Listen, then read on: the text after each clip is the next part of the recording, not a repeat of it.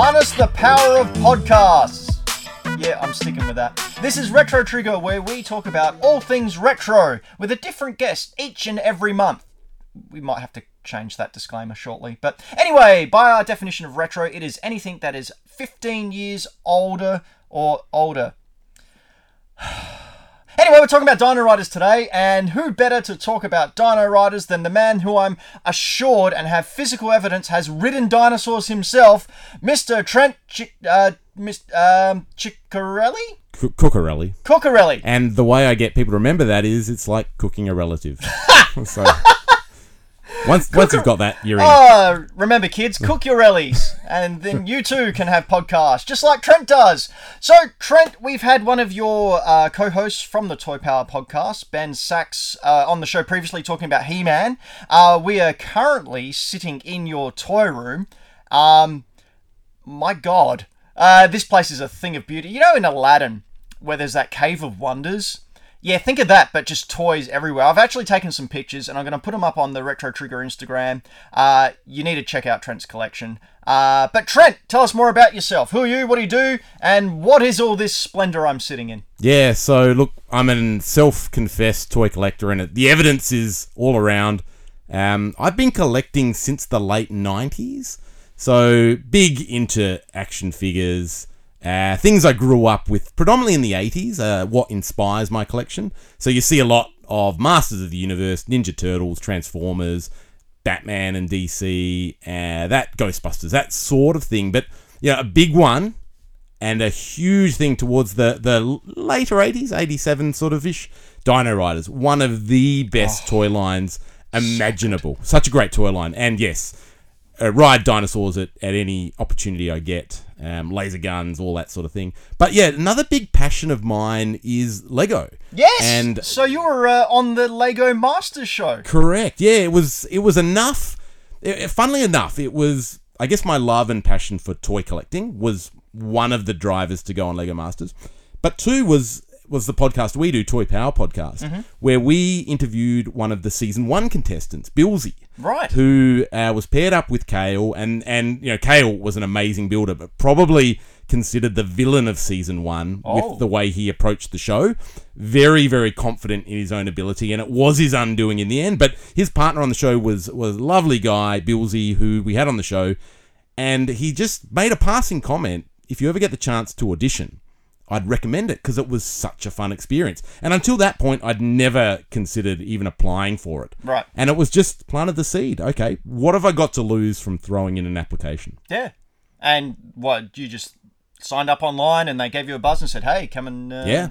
talk to some guys. Pretty much, it's just like a job interview. You put in an application online, fill out a form, they get in touch, you do some interviews.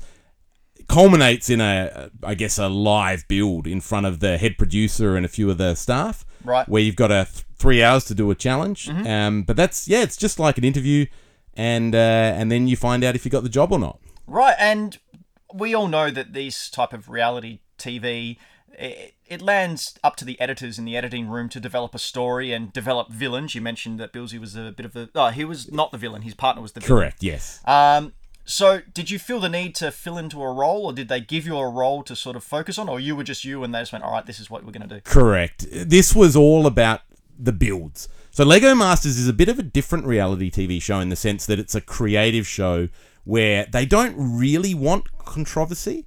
They really oh, want really? to focus. Yeah, oh, true. they, they don't exactly. Well, it it caters to maybe a different market. So if you want controversy, you can go to an, an inordinate amount of reality TV shows out there. Yep. But if you're in it for sort of more the inspirational side, more to see creative builds, more to see camaraderie between teams and and there's no backstabbing, there's no ill will. That was very much what Lego Masters was about. So and that was one of the questions I had for Billsy in our interview was how much of it was you, how much of it was you having to play a character, or how much of it was the edit making you look a certain way. And he said, Look, what you see on the show is 100% how I am in real life. Oh, cool. So that was really That's good to know a that nice going change, in. yeah, because you can clearly see where they have edited. You might say something like, "Oh, you know, I'm a nice guy, but uh, I really don't like it when people don't give me flowers. Uh, it really gets my goat, but hey, that's okay. I'm fine with that." And they go, "Right, edit. Yep. I don't like it when people don't give me flowers. Dun dun dun. edit. Yeah, Yeah. exactly. There's a lot the editors can do. I hate those flower reality shows.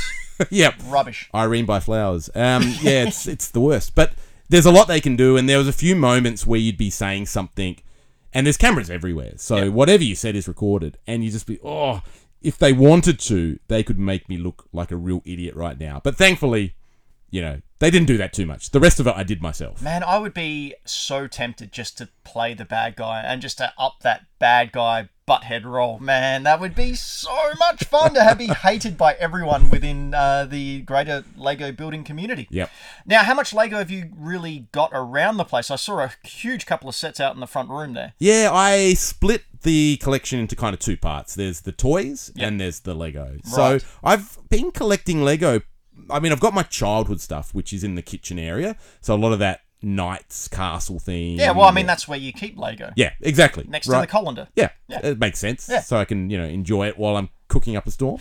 Right. But so that that's got its kind of own separate spot. But what got me back into Lego was essentially the Star Wars license that they picked up in '99 for that Phantom Menace. saved their butts. It did, not. It like did. Lego in the late '90s, early 2000s Yeah. just went meow, Yeah. boom. and then as soon as the tr- uh, prequels came along and they picked up that license, all of a sudden, bang, straight up, and now it, there's just no stopping it. Yeah, the licensed products are huge. Also, I mean, the in-house stuff is brilliant. But I think there was a period in the '90s that you mentioned where I'm, I'm thinking it's things like uh, digital characters were being introduced for the first time with these shows, and there was like Max Power or Max Steel or something. And a lot of the sets were okay. The cockpit for the helicopter hmm. is a whole big piece, and the back half of the helicopter is another big piece. So you're building these sets with limited moves, right? And Lego was all about lots of blocks putting together to make a model. So they'd gone away from that in the in the 90s. They brought in a lot of elements. Hmm. And I think people were sort of just unsatisfied by the sets and what was being built. And it really was, like you said, the licensed products Yep. going back to basics Yep. that sort of saved them. It's definitely the builds that are the most interesting. I remember my partner bought me the Millennium Falcon from a couple of years back, the very first Force Awakens one. Yep. Uh, and I went, oh yeah, that'll be fun. I'll, I'll give that a go. Uh, it took me five and a half hours, and I did it, and I put it on my shelf, and then one day I bumped it, and it fell and broke in half, and I went, well, it's going in the Lego box. I'm not doing that again. Yep. So that's where it lives now. Now, we can talk about Lego many, many more minutes and hours, but we're here to talk about dinosaurs. Specifically, dinosaurs that shoot laser beams and fire at frog like aliens, and that uh, are good at saving the world or the history. We're going to split this into two parts. So we've got a big two-parter for you. This month we've got uh, the TV show to talk about, and then next month we are going to talk about the toy line. Uh, so be sure to subscribe so you can catch both of them. But let's get into the TV show. Um, before we do, what are your memories of the Dino Riders TV show? I actually don't have a lot of memories of the show itself. I don't know if I saw any of it. I would have seen, you know, clips and little bits and pieces, but I have gone back recently and rewatched the episodes. Yeah, it's kind of like that. I talked about this with Ben and our He-Man and Masters of the Universe episode. Um, you go back and watch it now and go, yeah, even the Ninja Turtles from the '90s. You, you look at it and go, it, it's it's not good. it's just not good at all. But back then, being someone, I watched the TV show. So my uh, mine started with I got the cardboard sleeve VHS of the very first episode. Yep. I think I got it when I purchased. Well, I got given. Uh, I think Yungstar's uh, Pteranodon, Pteranodon or pterodactyl. What's he got? Uh, he's got a pterodactyl, I He's got a pterodactyl, Yeah. the blue one. Yeah. Yeah. So I got that for my birthday one year, eighth birthday, ninth birthday. I mean, I'm not old. Uh, and I watched that VHS over and over again. I still remember it started up with this kid in a museum, kind of like rotoscoped, uh, and he walks, he hears a roar, and he wanders away Yeah. from his class and goes in and has a look. And there's these uh, Triceratops skeleton and T Rex skeleton, and you hear faint roaring in the background. All of a sudden, lightning starts to come across them. They go and they move, and then they battle, and it goes psh, and you get to a screen crash of the uh, credits. The Dino Riders. You go, wow, what is this? And yeah, sure enough, really, really simple story. They get right into it. Uh, the Valorians get chased by the uh, Rulons, and they get sucked back to prehistoric Earth, and then we, we go from there. But we'll talk about that first episode. But first, a little bit of background on it. Here we go. Airing as a part of the Marvel Action Universe, which debuted in 1988 with other classic cartoons such as Robocop Kid Animated Show and uh, another one, which I can't remember because I didn't write it down. Dino Riders was primarily a promotional cartoon to sell Tyco toys of the same name, much like the original Transformers cartoon and countless other series from that time. And this was a genius marketing uh, scheme that uh, they did back in the 80s where they had a toy line and they went, How are we going to sell it? Let's make a cartoon. And most of these cartoons didn't run for very long. They all, all can't be success stories like Transformers or even Masters of the Universe didn't have that many episodes either. Uh, it had about 130 episodes. Okay, I'll take that back. uh, but yeah, Dino Riders only had 14. Yeah.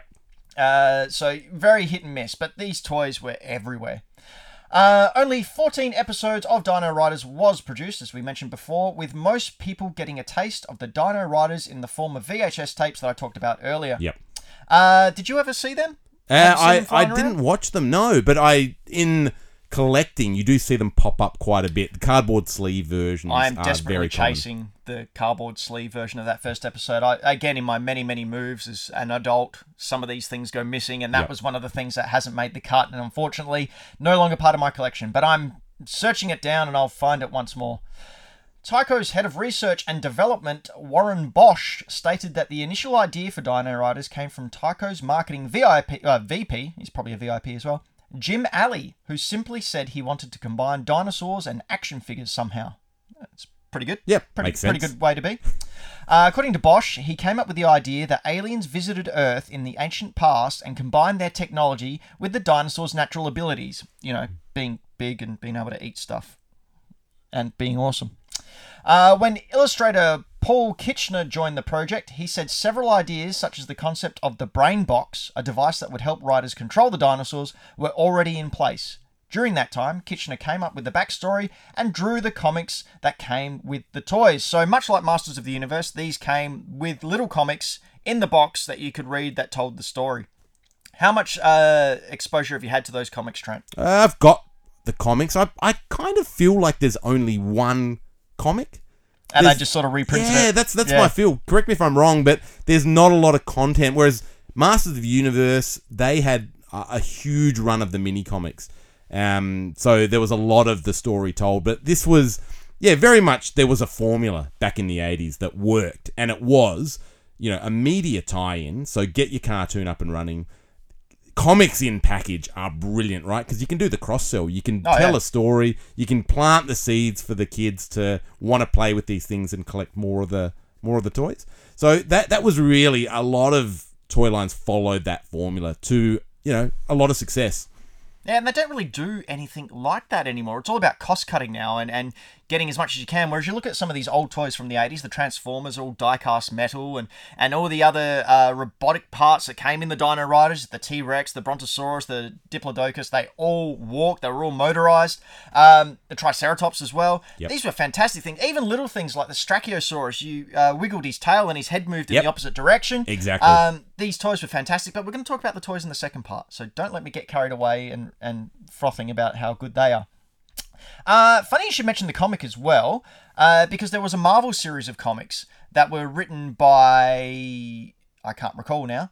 Um, but they also had the help of Dr. Robert Bakker, a real life paleontologist, uh, that and the team that crafted some of the most realistic dinosaur figures we've ever seen. Yep. Um, at the time, at the time, back in the 80s, this is what we thought dinosaurs looked like We did big lizards. pretty much. Yep. Yep. Uh, now, however, as science does and, and uh, research does, we now know that more than 90% sure majority of them were just large chickens.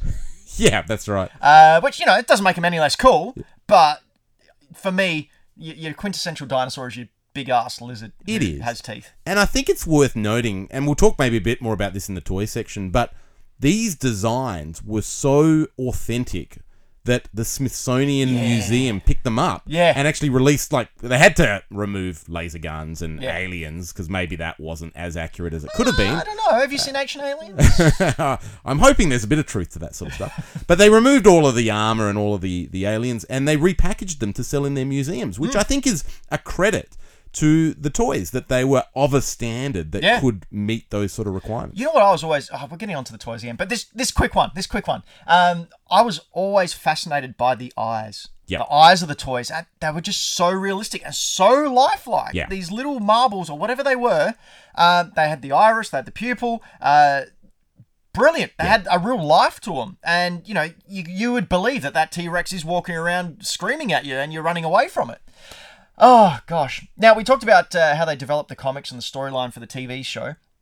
A little bit of uh, uh, an interesting fact I found when doing my research is that uh, at the time of developing the comic book and TV show, they got comic book writing legend Gerry Conway to uh, come up with some ideas along with his wife Clara. They fleshed out the backstory and got it ready for a TV series pitch. Now, Gerry Conway sounded very, very familiar for me. I said, where have I heard that man before? Turns out he was a writer on The Amazing Spider Man. But not only that, he wrote the uh, issues which included the death of Gwen Stacy and the death of the Green Goblin back in 120, 121, back in the 1970s, which is pretty much the most famous, Spider- uh, famous Spider-Man storyline there is.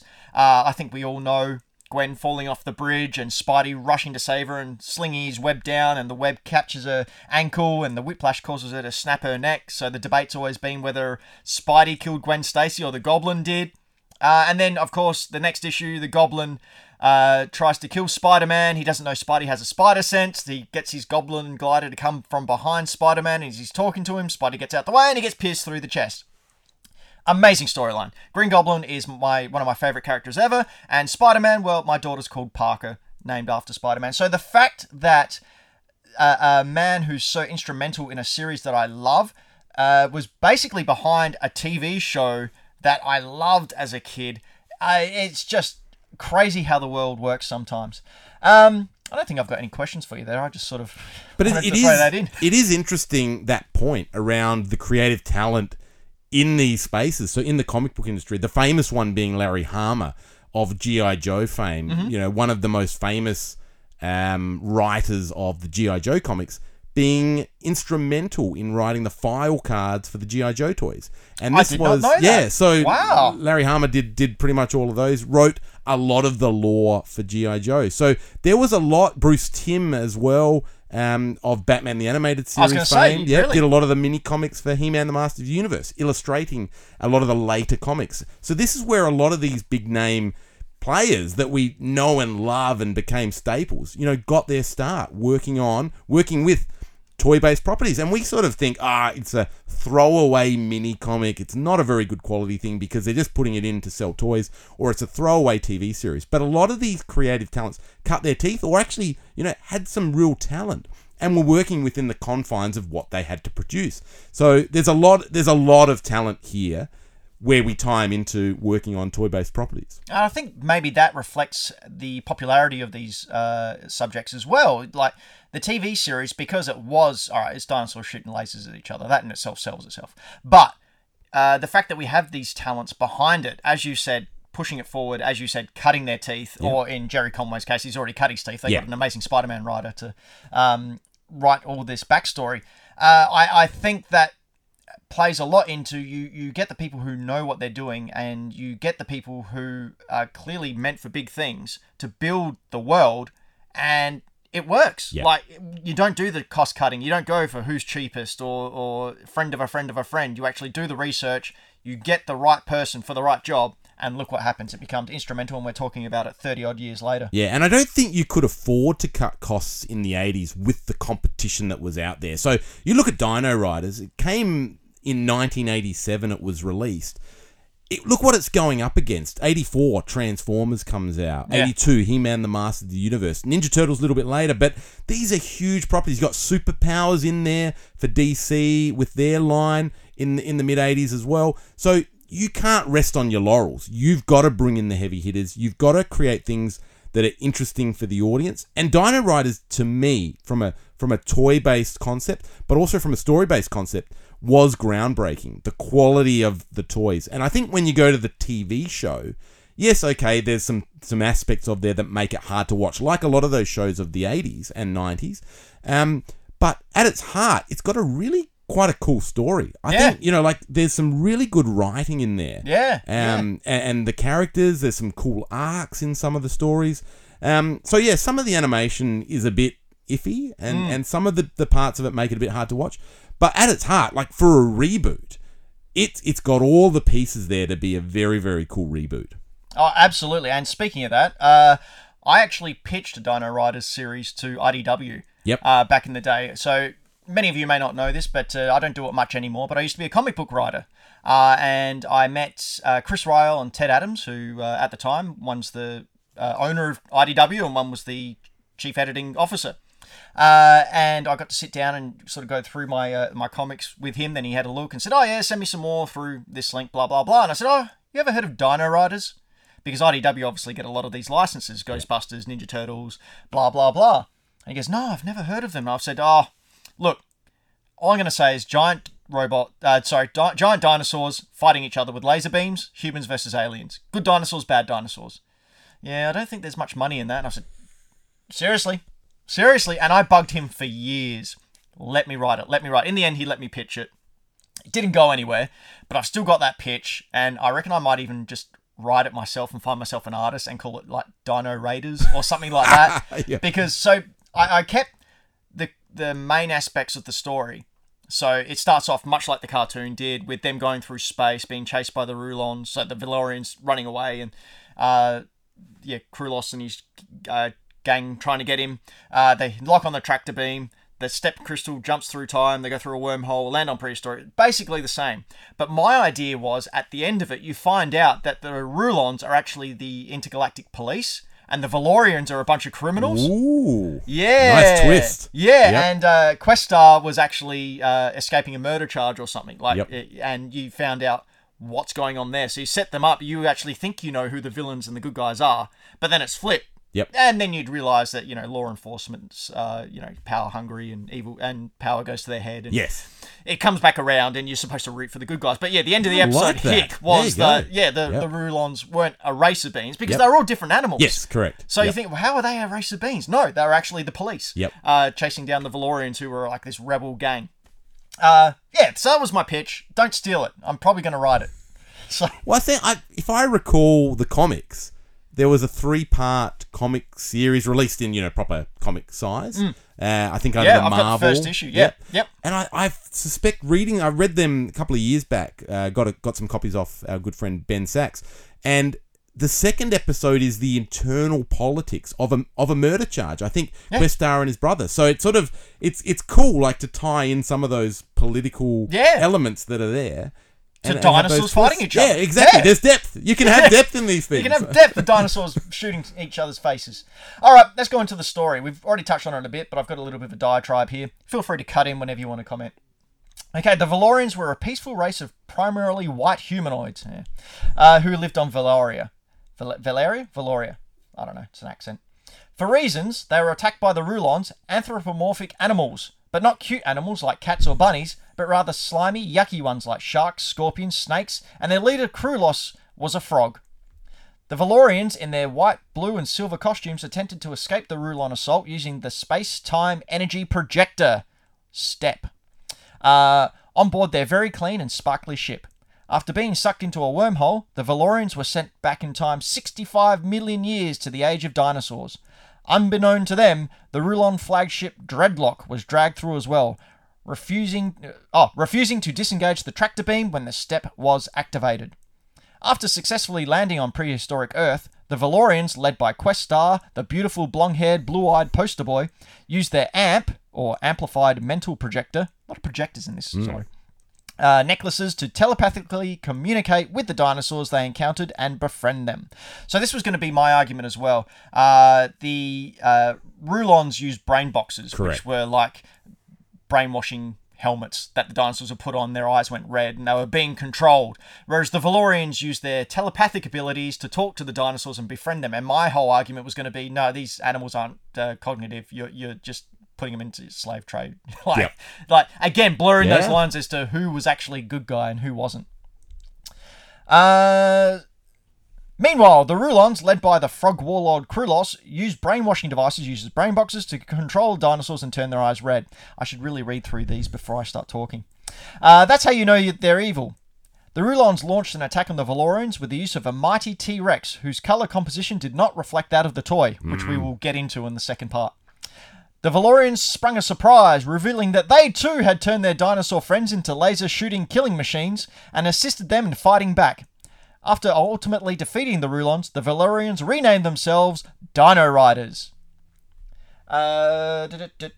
With regard to the dinosaurs and other animals uh, represented in this uh, cartoon, the series shows late Cretaceous species like Tyrannosaurus rex alongside species from earlier area, uh, eras, including the, uh, how do you say this, Permian genus Dimetrodon, which wasn't even a dinosaur. Well, it's not a dinosaur, is it? And No. It came. It was very early on. Uh, 200 ye- million Yeah. years before the dinosaurs. but it's got like that fin, which creates a cool shield concept. and wasn't it, it was warm blooded anyway? oh yes, you could be right. Like, which is Yeah. why it's not a dinosaur, Yes, because yep. they were all primarily cold blooded? Yep. I don't know. I, I need to do some more research. Let's not let facts get in the way of Facts of a good putting story. Yeah. But really, the Dimetrodon setup was kind of ridiculous. Well, the whole point of that was almost like they were hidden. Yeah, The- the- the So, like didn't how know. they hid Yeah. is like there was a Demetron standing to the side. Of, oh, it's just a Demetron. Don't worry about it. And then the Demetron turned around and was like, "Here I am behind his fin." what? Uh, like you look at some of the designs, Yeah. and you know they are pretty hokey. Yeah. Uh, but some are cool as hell. Like the epic scene you have of the Brontosaurus with its pods on the side and the turrets on its neck, uh, and then you've got the T Rex, which is the coolest looking toy Oh, Yeah. ever. Pretty much. Yeah. It, it's got Krulos on there. Uh, kind of not really good battle strategy to be on a, uh, a stem on the T Rex's head. Yeah. like, you're not really safe, but again, Krulos was supposed to be arrogant, so I guess it makes sense. Um, in the final 14th episode, some of the riders are sent back to the Ice Age, providing a new story to tell in a new location, and also, also selling a brand new series of toys, the fourth and final one. Uh, that episode synopsis is as follows. This is where it really jumps the shark. Yeah. After only 13 episodes, it jumps that shark. Um, or what's the big shark type dinosaur called? Megalodon. Yeah, no, the, the Ichthyosaurus. Oh yeah, yeah, yep. uh, something like that. Uh, never mind that ding. I just had an idea. Uh, the episode synopsis is as follows. Upon the step being repaired, the Dino Riders work to keep it from being claimed by the Rulons, where an accident sends the uh, sorry, when an accident sends the commando members Astra, Chameleon, Bomber, Faze, and Glide to the Ice Age, where it leads to them encountering its creatures and a tribe of Cro-Magnon men led by Zar. As the commandos work to repair the step and reunite with the Dino Riders, they must also help Zar's tribe in their fight against Grom's tribe. Now, you mentioned before you you really didn't come into contact with uh, the cartoon as much. Have you seen that 14th episode? No, I haven't. It is trash. It is really bad. I don't know what happened, but yeah, the basic uh, thing is they accidentally go back in time, encounter Grom, uh, who was a relative of Krulos Wow. somehow. Which is weird because he was a, a Cro-Magnon man, so he, he was humanoid, Yeah. and and Krulos was a frog.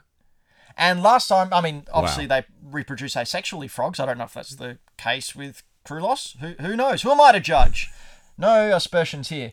But um, yeah, Grom being a, a a relative of Krulos, and he just I don't know. They wanted their property, they wanted their land, but it was just an excuse to make uh, different toys. So you had, got the woolly mammoth, uh, you got the saber-toothed tiger, you got what the uh, sloth, And a killer warthog. and a killer warthog. Yep. Yes, because they were back in the Ice Age. Uh, yeah, it, it really ended on a real downer. It- it- real downer. It did, and it is a bit of a step backwards, isn't it? Once you've got dinosaurs, to go into Ice Age. Yeah, and I mean there was winning. so much more they could have done. Like, unfortunately, each of the episode were that He-Man type uh, one and done. Um, oh, we've we've lost our dinner for this evening. Quick, better go and get a special plant. Oh no, one of us is being kidnapped. Don't worry, we'll sneak in and rescue you. And I think they, because at the end of the first episode, the T Rex had its brain box knocked off, Yes. and it went wild again, which is uh, how the Valorians were able to win. But I reckon out of the 14 episodes, there were at least five where it was them hunting down the T Rex and recapturing it. And it's just like, oh, come on, guys, you can do more than this. Yeah. Uh, it was just really phoned in. But still, that first episode is really tight, Yep, really tightly it is. written. Yep. Uh, sets up the world really, really well, despite the fact that you know dinosaurs. Just although you could argue, all right, this is my writer brain coming in. You could argue if the Valorians and and whatnot went through a wormhole, it's possible that you could have had some kind of time storm and wormholes opening up all around, Mm-hmm. and they sucked in other dinosaurs from other eras. Yep. There you go. There you go. Done. Um, another thing I didn't get about the TV series, if we're pointing at plot holes, where'd they get all the metal from to build all the? Uh, I mean, they showed the. To be fair, they showed the Rulons mining Yes. and creating, so they must have had an inbuilt uh, smithery on their ship. Perhaps. Who are As we to argue? As you do. Future tech. Yeah. Uh, but yeah, the Valorians, like they had everything made out of wood, and then they dropped the wood because it was a facade, and all of a sudden they had pods on dinosaurs and and uh, brachiosauruses that uh, had jets flying out of it, and little little dinosaurs flying out of it that they. Tra- I don't know. I'm, I'm just being nitpicky. You know what they should do? Is just let me rewrite it. Yeah. They it. should. Yeah. You should pitch for it. Um, so before we uh, take a bit of a break and uh, come back next month for the toy talk, what do you think about the cartoon as a whole? Like comparing it to Masters of the Universe or comparing it to G.I. Joe or some of those other big blockbuster cartoons. Where do you think it lies? Uh, look, I think Let's rank them. Well, it's it's a really interesting thing, and there's so many different factors you can bring in. I think it's probably not as a series. It doesn't hit the you know the standard of maybe some of the other cartoons. I think when you when you do start to rank things, I think Transformers is is relatively solid. He Man has some very you know cool elements. I think it might fall down a little bit on some of the animation. The animation they they still animated He Man in the US at a time where a lot of them were being outsourced to They Japan. cheaped out of that though. They did, and they used stock, and they- they had to. And I think He Man was the first cartoon that was five days a week. You know, it was every day, every weekday from the outset. So yeah, there, there's there's factors at play here. I do want to point out He-Man never used his sword for anything but deflecting shots or, Yep, or- breaking things. Robots, no humanoid or living creatures were ever harmed with the power sword. Dino Riders, No. they just shoot lasers right at your face. Oh yeah, They didn't That's- care. they were going for your face. Yeah, that's exactly. Yeah. That was, well, I'll burn your face off, you pretty boy Questar. Yeah. Look, so I mean, my view of Dino Riders is, you know, exercise caution when going back and watching beloved childhood properties because you may be disappointed Oh, yeah. to some degree. Oh, yeah. But- Ninja Turtles, for example. Uh, I remember uh, going back and watching it, and Shredder was voiced by the former Uncle Phil. Yeah. Yeah, that's not a Japanese person. No. that is, I need to use the bathroom. Yeah. We. But you don't care as a child like that sort of correctness. You know, mm. making sure the characters actually tie in and getting you know, kind of the right people to voice them. We didn't care, and it's a great voice. Yeah. Like it might not be the right voice from a kind of accuracy point of view, but it's a cool voice. Yeah, I mean, he wasn't menacing. No. He, he wasn't scary, which I don't think it was supposed to be. I don't think it was. No, so, it's, it is primarily marketed at kids, and Yeah. they did very, very well because, again, you and I were kids back then, and we still have, well, you have a lot more than anyone. Uh, Ninja Turtles just uh, taking up shelf space. Um, oh, man. The other thing I'd point out on the cartoon is the voices, like voice acting.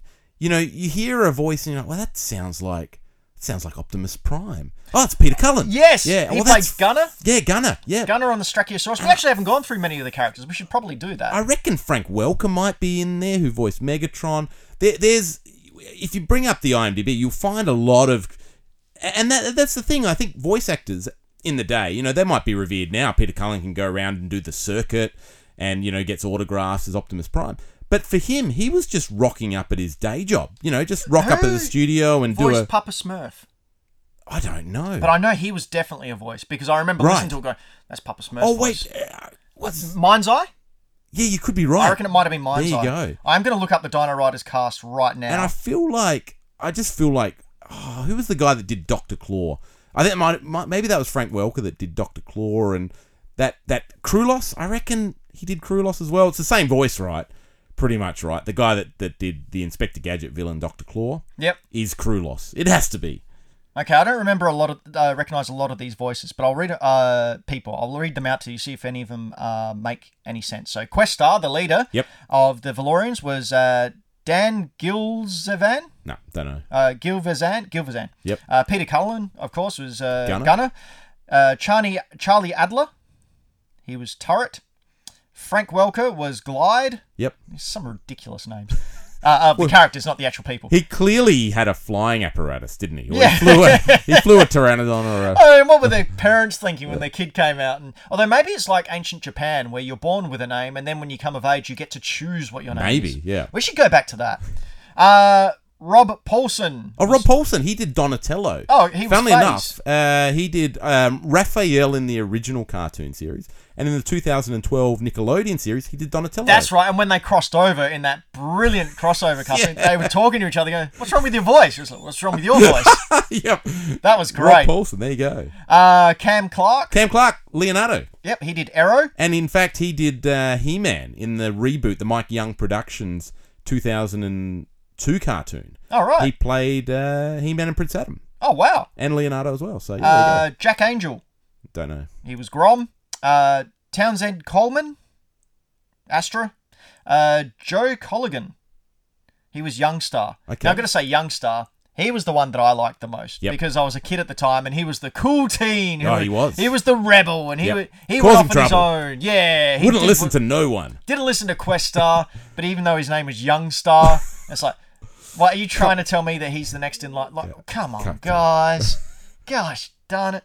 Uh, Ike Eisnerman, Cub, and Christopher Collins. Who voiced Krulos?